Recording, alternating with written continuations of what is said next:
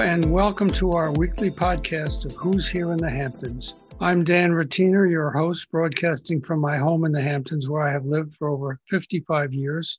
I've written a dozen books about this glorious place, and I've seen it grow through the years from small tourist towns, quaint fishing villages, and a summer playground for high society to what it is today a world class resort for celebrities, artists, musicians, authors, and billionaires.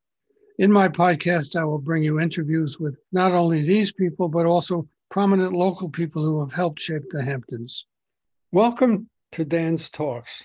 My guest today is Loida Lewis, a corporate executive who has one of the most fascinating life stories I've ever heard. And so been a longtime friend of mine who I met many years ago. And uh, I think uh, it would be good to start with the fact that you have a new book out, which once I realized that you had done that, I thought to myself, well, of course you would do that. And few people have had an, a life as interesting as yours called Why Should Guys Have All the Fun? What, but what I want to ask you about was this is a second book from your family. Uh, the first one was very similar, and it was called Why Should White Guys Have All the Fun? So tell us about the first book and how that came to, to be. And then we'll talk about the new one. Um, you're from the Philippines, a, a small city, uh, two, what, about an hour by plane from Manila. Talk, tell us about it. Yes, thank you. Thank you very much, Dan. And what an honor for me to be part of your Dan's Talks. I know we have known each other since we were in East Hampton many, many, many years ago, many decades ago. Yep. And your question is, how did it come about that there is a book, Why Should White Guys Have All the Fun? I think that's a good way to start this. How Reginald Lewis created a billion dollar business empire. Yes, as you can see from my accent, I'm not born in the United States. I was hmm. born in Sorsogon, Philippines. And my father, who was orphaned when he was 12, his mother sent him to live with a rich uncle who was very entrepreneurial. And so from modest beginnings, my father became very successful. He became an entrepreneur. We had a movie house named after me, Loida Theater. That is the name of the movie house. And I became a lawyer because that was his dream for me. And when I passed the bar, he sent me on a round the world trip to be with my sister at Columbia University here in New York. And that's how it happened. Mr. Lewis, we met on a blind date. And that was it. The end of my dream. I fell in love, married him. Hold up the book. Children. And Mr. Lewis, when he bought this billion dollar company, International Beatrice, Beatrice International Foods, 64 companies in 31 countries for almost $1 billion. The first black man to do that that's when he started to write the book. Why should white guys have all the fun? so I've been doing that for the past 25 years. And in his book, Why Should White Guys Have All the Fun? I'm only chapter six. So after what 25 the... years, I said, hey, time to have part two. And that's when I wrote the book. Why should guys have all the fun? So that's well, the story. I'll segue into that. I, I first heard about you before I met you by because you and Reginald purchased one of the largest estates, if not the largest estate in the Hamptons, in on, in the Bell Estate, which was Mr. Bell's old um, home on about 200 acres in East Hampton. Then there, you were there sometime. I had, had not met you, and then there was a fire, and the place burned. And um, and the next time I ran into you was uh, at the uh, top of what's now the, um, well, it was then the Pan Am building, and you were had a book party for a book you wrote about how to immigrate to the United States uh, from the Philippines. But at the same time, your husband had passed away. And tell us about that and what happened. Well, as I said, we were on top of the world. Mr. Lewis was in the 9 West 57th Street for the Beatrice International Foods.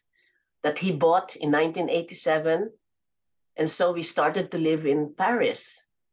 Five years we were on top of the world, living in Paris, having this Georgian state, the Bell Estate in East Hampton, having a Fifth Avenue apartment, and you know having his own private jet. And five years later, Mr. Lewis had brain cancer. And from the time of the biopsy, in three weeks, he was gone. And you can imagine, Dan, the grief and sorrow and shock yes. that I had. It was totally devastating. But you know, I am glad that I am Christian, that I am Catholic, because I never lost faith that God will not abandon me. He will not leave me orphan. And so during that time, it took one year for me to recover myself. And after that, after I sort of okay, what what what do what what do I do? And you know, for my two daughters, I will be both mother and father to them. For the company, after interviewing five different men, naturally, all white, naturally, except one Latino, Puerto Rican. All of them were asking for a lot of money, which is good. You know, it's a billion dollar company. Two billion by the, I mean, asking for a lot of money, so which is okay, a CEO. But none of them would assure me that they will make it successful. All I could say, I'll try my best. And so when I decided, when I was thinking to myself, what if it fails? And then I'm pointing to them, why? Why did you do that? So I said, three fingers are pointing at me. Take ah. responsibility for the company. And yes. you are responsible, Loida. Take responsibility for yourself and the family. So if it fails, your fault. You don't have to point to anybody else. If it succeeds, that means to say you had the wisdom and the discernment to choose the right people around you to help it make it successful. And so that's why I took over. I remember going to the, uh, uh, uh, I guess the first day or so of your being in, in, the offices in a big office building here in Manhattan, and they had a Philippine shaman, I think, and he uh, he he was blessing the premises, and I thought this is a billion dollar company, and more, and uh, Loida is.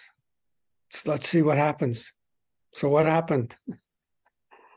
what happened is that I dismiss 50% of the corporate staff yeah. because you know it's it's it's common sense you don't have to be a, an MBA a PhD if your income because Mr. Lewis died a strong leader died 50% of our business is ice cream and in 1993 summer it rained in Spain and France and Germany and Italy and the Canary Islands and in the northern states. So our expen- our income was down for that year. Mm. The worst recession in Europe. If your income is down and your expenses are up, simple, common sense. Right. Reduce expenses, increase income. Right. And so that's what I did. So for the first year, we were I, I dismissed half of our staff our off uh, corporate office, Nine West, was 35,000 square feet. So I negotiated with the landlord and we went down to 10,000 square feet because I dismissed and gave very generous um, termination pay to all the executives, to all the report staff. And so on the first year, we already had not in the red, but 1 million. One yeah. million net profit. Second year, 9 million net profit. Third year, 11 million. Fourth year, 15 million. By the fifth year, I started to sell the, the, the different companies. And I yeah. got by, in seven years, I increased sales by 2 billion. And then when I started selling each company that we had, I got back 1 billion and paid all the taxes. So uh, how how did you find the courage to do this? You were, I know you you were trained as a lawyer in the Philippines, Uh, but to go from that to uh, in a state of shock and mourning to take over a business of this magnitude, how did you find the courage for it? Maybe it was ingrained in you in some way. Yeah, when I got myself together and there was a board meeting, it was very clear to me I should take over. And how did I find the courage? Well, I know myself. I was raised by entrepreneurial parents. My father was a successful businessman. My mother had her own uh, drugstore. So I wake up in the morning, my father is going out buying shrimps, buying fish for breakfast. And I, you know, he's making deals. How much is that? 100 pesos. Oh, that's too much. You know, I, making deals is nothing new to me. And I was married to Mr. Lewis for almost 25 years.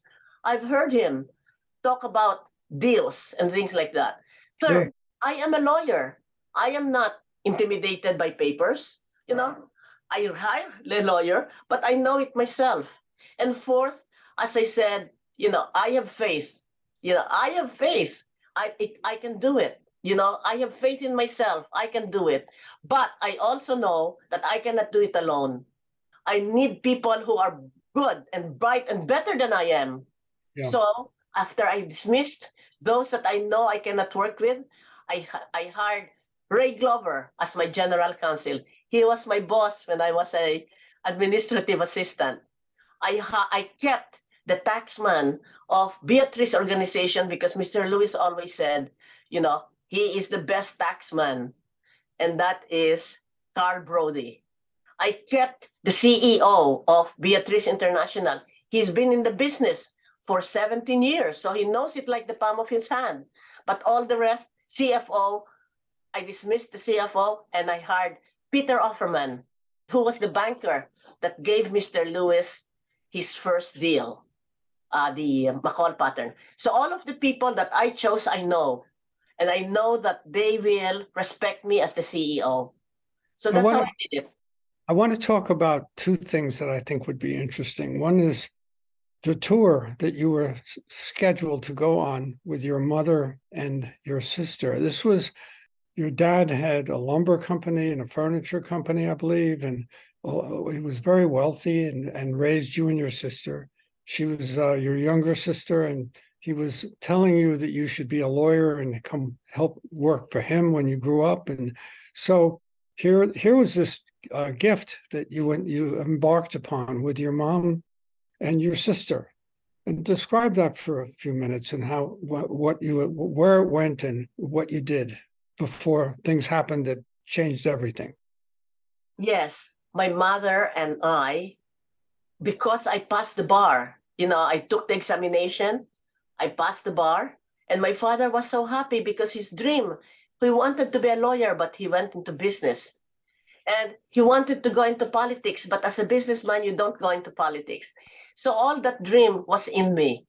Mm-hmm. So he said, All right, as a gift, go around the world, wait for your sister. She's graduating in June. Go to Europe and then back here, and I'll start your career. And his career is not for me to just be company lawyer. His dream was for me to be in the politics because when I was seven years old, he created, I mean, he built a movie theater in our town, Loida Theater, so that all over the province I'm, I'm known, my name will be known, so that when I'm ready to run for public office, name recognition, Loida for governor, whatever. so that's his dream. So when we came here, we arrived in September. Where did you go before you came here? Oh. On, on the tour, where did you? On the tour, oh, we went. We went first to Hawaii, and then San Francisco, and then Las Vegas, and then Washington D.C., and then New York. And then from here, you were going to go to Europe. From here, wait for my sister. We'll go to Europe, and then back to the Philippines. So it's almost like you know, uh, one year, a one-year tour, because yes. after that, I'm going to politics first company lawyer and then politics. Yeah. And so that was say, laid out for me and I, I got it. Eventually, I want to be a senator because there was a woman who was head of a women's, women's university um, and she became secretary of, public, of human services, secretary of welfare, human, and then she became senator, Senator Le- Benitez. And I said, you- oh, that's the, that's what I'm going to be. Oh, but when you got to New York, you paused your trip. I, I was reading the book, and you decided to stay there instead of a short time as in Las Vegas in California. But you were going to stay there because it was so fascinating for uh, most of a year, and then go off to Europe. And it was during that time, so you got a job. Where did you work? I got, I got a job because I'm very practical. September to June is six months. What Yeah. will I do in six months? You, on- you can only watch so many Broadway shows, you know, go shopping, and and you know, I'm I'm not a shopper, so I said I might as well work. And on Village Voice there was uh, ad administrative assistant, so um, law student civil rights research council, civil rights. That's good, and that's when I sent my application. But I'm very practical. If I write lawyer in the Philippines, I, they, they- you know, you need an administrative assistant. You didn't need a lawyer. So I lied a little bit and I said, law student second year. So if you're a law student, you know, fine, come in. And I got hired. Law student, Civil Rights Research Council, Ray Glover. And what I what I read was that your you wanted to introduce your boss to your sister when she came, and, uh, and then uh, he said, "I have a friend. I thought maybe we should go out on a double date," and that was Reginald, who had gone to Harvard and business school at Harvard, and was embarking on this dream. He wanted to become ex- uh, the wealthiest black man in in America, and he succeeded. And then it got it stopped and ended. So let I want to move on, and then this whole other thing unfolded. And what what I also wanted to ask you about was because I know because I've been to your house and you you live oceanfront. You bought the the Mankiewicz uh, these were people that own movie theaters in Manhattan, and I knew them. And uh, you bought their property, which is maybe 30 acres in Georgia, right on the ocean. The Bell Estate property had burned, and so what what what attracted you to East Hampton to want to continue to be there? And and Well, you know, we the very first time Mr. Lewis won a big case, we had a house in East Hampton in 78, Mm. 1978, three bedroom with George Sosa as the architect. And so we were very happy there. And then when Mr. Lewis did made, made the big time, sold his McCall Pattern Company for a 92-1 return, and then he bought Beatrice International, we found the Bell Estate. yes. And so we were very happy there. So when it burned, we were saying, should we go to Italy, Martha's Vineyard? Why? We love Hampton. And so we rented for three years. And it was at that time, Mrs. Minskoff, because by that time, Mr. Minskoff had died. So Miss, Mrs. Minskoff said, put his, her house on the market. And that's what Mr. Lewis said. There it is. Because in 1960, 1972 or something like that, Leslie was seven years old in 19, 1906 1978. 1978, Mr. Lewis bought this house, three bedroom in Hampton Waters, and with his Mercedes 450 top down, they would go around East Hampton and stop right in front of Lily Pond on this Bellis. Uh, it's called the Mrs. Minskoff. And Leslie said, there is Daddy Warbucks. So since 1978, we have figured that out as Daddy Warbucks. So in 1990, when our house in Amagansett burned down, and Mrs. Minskoff put it up for a property, Daddy Warbucks, he made a bid, and he was over overbidded by David Geffen. So he said he can have it. And then Mr. Lewis died. So in my mind, that's the property. And that's what I bought when it became available. So, what uh, what do you enjoy most about uh, being in East Hampton? What what's uh, what's the attraction for you? Well, first of all, on this state that we call Daddy Warbucks now, you're right in front of the ocean. And we are on the highest dune. We're the highest dune on Lily Pond. And, and so we have, you know, I sold half of the property that I bought because I had to pay down the mortgage to JP Morgan. but we still have the original um, property, the original set of acres, six acres from Maggie Minskoff, from whom I bought it. I know and, is absolutely beautiful and windswept. Yes, exactly. So you can be at private as private and as public as you want. And so during the COVID, that's where we retreated. And I was able to be with my grandchildren, the um, Christina, my younger daughter, you know, Calvin and Sasha, and the baby, Macy. She was born during COVID. Oh. So we call her the COVID baby. So that's why I like, and, and also, uh, you know, you're just surrounded by nature, you know, walk on the beach, uh, swim on the pool, and, and, and, and, you know, it, it's just a special place. And I'm so glad that the Board of Trustees of East Hampton Village has set a very strict rules on building. Yes. No more than on, on Main Street, no more than two stories. Yep. You cannot change anything. The, the most small town image of East Hampton remains like that. So your book is um, Why Should Guys Have All the Fun? And I've been enjoying reading it. And uh, I, is it actually uh, available and published, or is there a release date? I know I got a copy of it. So is it's out? It's been out, yes. I wanted it out in March, and it came out in March because that's Women's History Month. So many I've been going around the country talking about it, and many women. I want them to realize that just like me, an immigrant doesn't speak English too good, meaning to say my accent is not American. But when a challenge come before you, when an opportunity come before you, don't tell yourself, "Oh, I'm not ready," or "Oh, I might fail," or you know, maybe next time, because the opportunity may not come again. So I'm telling many of the women, people of color, even men, that when an opportunity comes, look at the opportunity and take it because it may not come again, because you will never be ready. Nobody is ever ready for something like motherhood, fatherhood. Yeah. You learn as you get along. But as long as you have, you know, you have your goals in front of you, you stick by a code of ethics, and you have the tenacity to do whatever it takes because failure should not an option, more or less you will succeed. And if you fail, tomorrow is another day. You know, tears may flow in the night, well, I think joy should, comes in the morning. We should end the podcast on that note, and I want to thank you, uh, neighbor. We live about a block apart here in New York City. Yes, exactly. so we'll be in touch, and thank you for being on my podcast. Thank you very much, Dan, for having me.